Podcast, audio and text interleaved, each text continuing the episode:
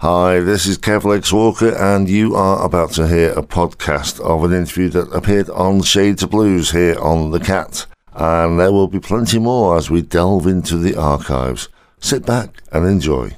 Right, I'm delighted to say I'm now joined on the phone by Jimmy Reiter from Germany. And uh, good morning, good evening, good afternoon, Jimmy. Are you well?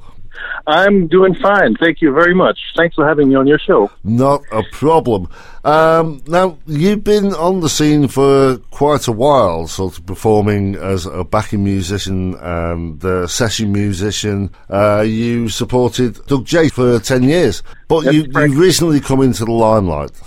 Well, yeah, that's uh, that's right. I used to play with Doug Jay for about 10 years up until 2010, I believe and we we you know you know we toured all over Europe, recorded a few CDs, and in 2011 I released my first solo album. You have supported numerous people when they come over to Europe. You played guitar with them, haven't you? Is there a particularly memorable That's one? True, yeah. Well, I used to be in a band that did a regular monthly thing where we backed up different artists from most most mainly from from the US and we played with a bunch of different guys like Larry Garner was great, uh, Darrell Nulisch, lots of lots of different guys. And as you say, you released your first CD in 2011, High Priest of Nothing. Yeah. Was Correct. that something that had been in the pipeline for a long time, or was that pressure from the fans, or did you just feel the time was right? Well, I had to do something because Doug Jay, who I'd played with up until then, he moved back to the States. He used to live in Germany for 10 years. He moved back to the States. So I, I've always wanted to, you know, have my own band and sing my own songs. So I thought the time was right to finally record an album of my own. And, you know, I worked on it over the course of maybe a year or so, writing songs and recording a bunch of different recording sessions with lots of different musicians. And well, the result was my first solo CD in 2011. So, were these songs that you've been planning on recording for some time, or did you actually put it all together for that project? Well, I'd already written a couple of songs. You know, I, even back when I was playing with Doug Jay, I was writing my own songs, so I already had a small collection of songs that I was going to record at some point but I wrote some some more specifically for that album. And that album went on to uh, win the German Record Critics Award. That must have been a massive thrill for you. That was very very nice. Yeah, you know, my first first uh, solo effort, and then winning that prize was very nice. Yes. Yeah. and then uh, a few years later, in 2015, uh, you released "Told You So." That was your second album. Correct. My uh, second album. Your songwriting started to gain a bit more notoriety at that point, didn't it? If you say so. Um, well, um, I just wrote more songs in the in the meantime, and uh, I think I got better at it. I hope. So when you are when you're so. doing the recording, do you go in with an idea of what the song's going to be? Do you try them out on an audience before you go into the studio? How do you do, how do you do it? It depends, really. For the last album, we rehearsed quite a few times before we went into the studio, and we had all the arrangements down, so there weren't any major changes anymore when we went into the studio. And some of the songs we'd already played live in front of an audience, like two or three of them, I think. But um, there weren't, as I said, there, there weren't any big changes in arrangements on the for the songs in the studio this time. Are you the the sole songwriter, or is it a band effort? Well, most of the songs I write by myself. Um, on the last album, I have two songs that were co-written with Doug Jay, and he usually helps me with the lyrics. He, he's a great songwriter, and he writes great lyrics. So I'm always happy if if I can collaborate with him. But uh, most of the other stuff I do myself then I, I, I try to uh, pre-produce demo versions of my ideas so I can present them to, to the to the other band members, and then we get together and arrange, you know, and rehearse.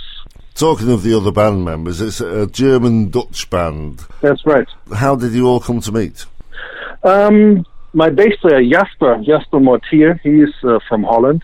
I've met him in 2005, I believe. He joined Doug Jay's band, so I've played with him forever, you know, for many many years. And when I started my own band, he was the most logical choice. He's a great bass player, great great guy to be on tour with. And then my drummer Björn Fultz, I met in 2008, I think. So we've been playing together for over 10 years now. Um, you know, the the blues scene in Germany is not so big. Uh, if you play for a certain amount of time, then you get to meet all the all the good players. So Björn, my drummer, was one of them, and um, my keyboard player Nico Dreyer. He's he's a young guy, 25 years old. I met him maybe two or three years ago in my hometown of Osnabrück, where we have a little uh, Monday night jam session going on every week, and that's you know that's where all the blues players from the area show up every Monday night, and that's where I met him. And uh, yeah, he joined the band about two and a half years ago. You were saying there that the, the blues scene in Germany isn't as big as probably we imagine it to be. Uh, do you find that a hindrance? Um, I don't really know, to be honest.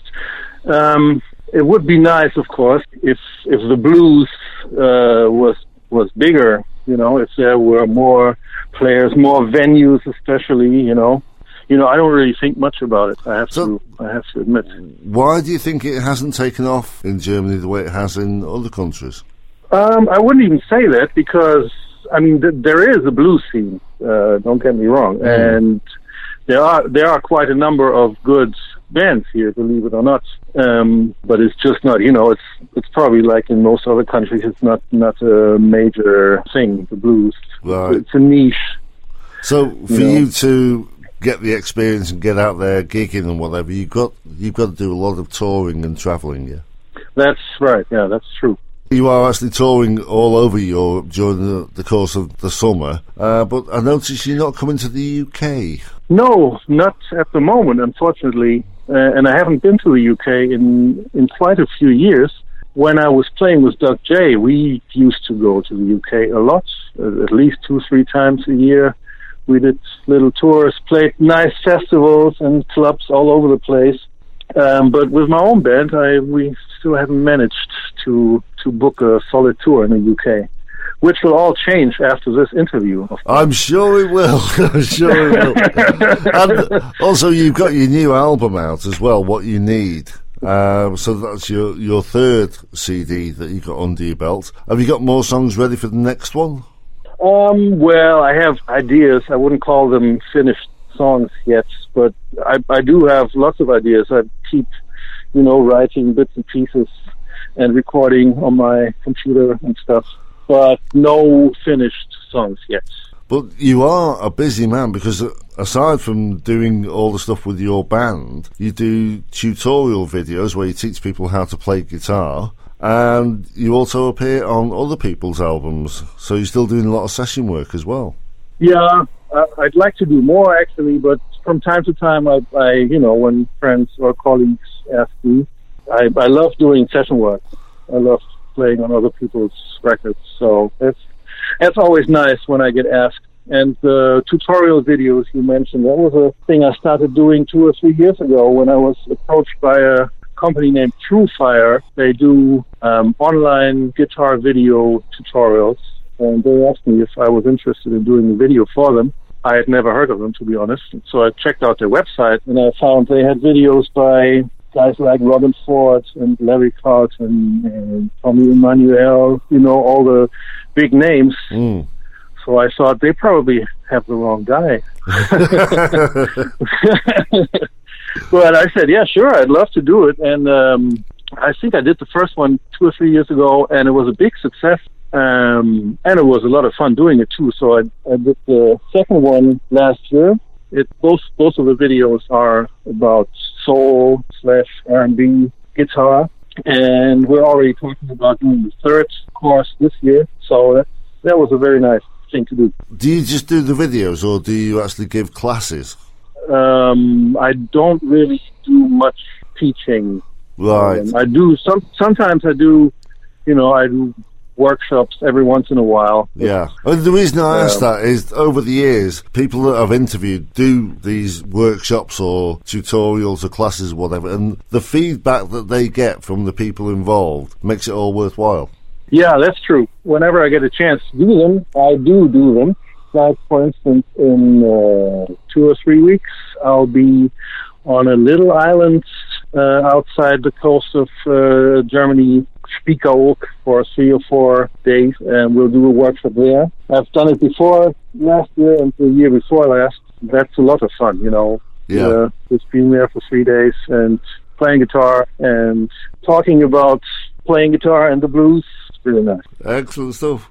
Well, I'm going to have to let you go, but thank you for taking time out to do this, and uh, hopefully we will get you over here in the UK sometime. We'll get to see you, I'd love to come. and uh, we look forward to the next album as well. Even though we've only just received this one. well, once again, thank, Thank you Jimmy, very much, Ken. and uh, take care and keep in touch as well. Thanks for having me, Kevin. Thanks a lot.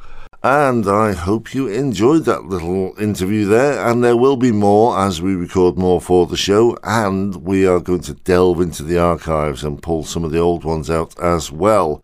So, plenty more to come. And of course, if you want to hear the whole show, there is always Listen Again. I'll see you next time. Take care.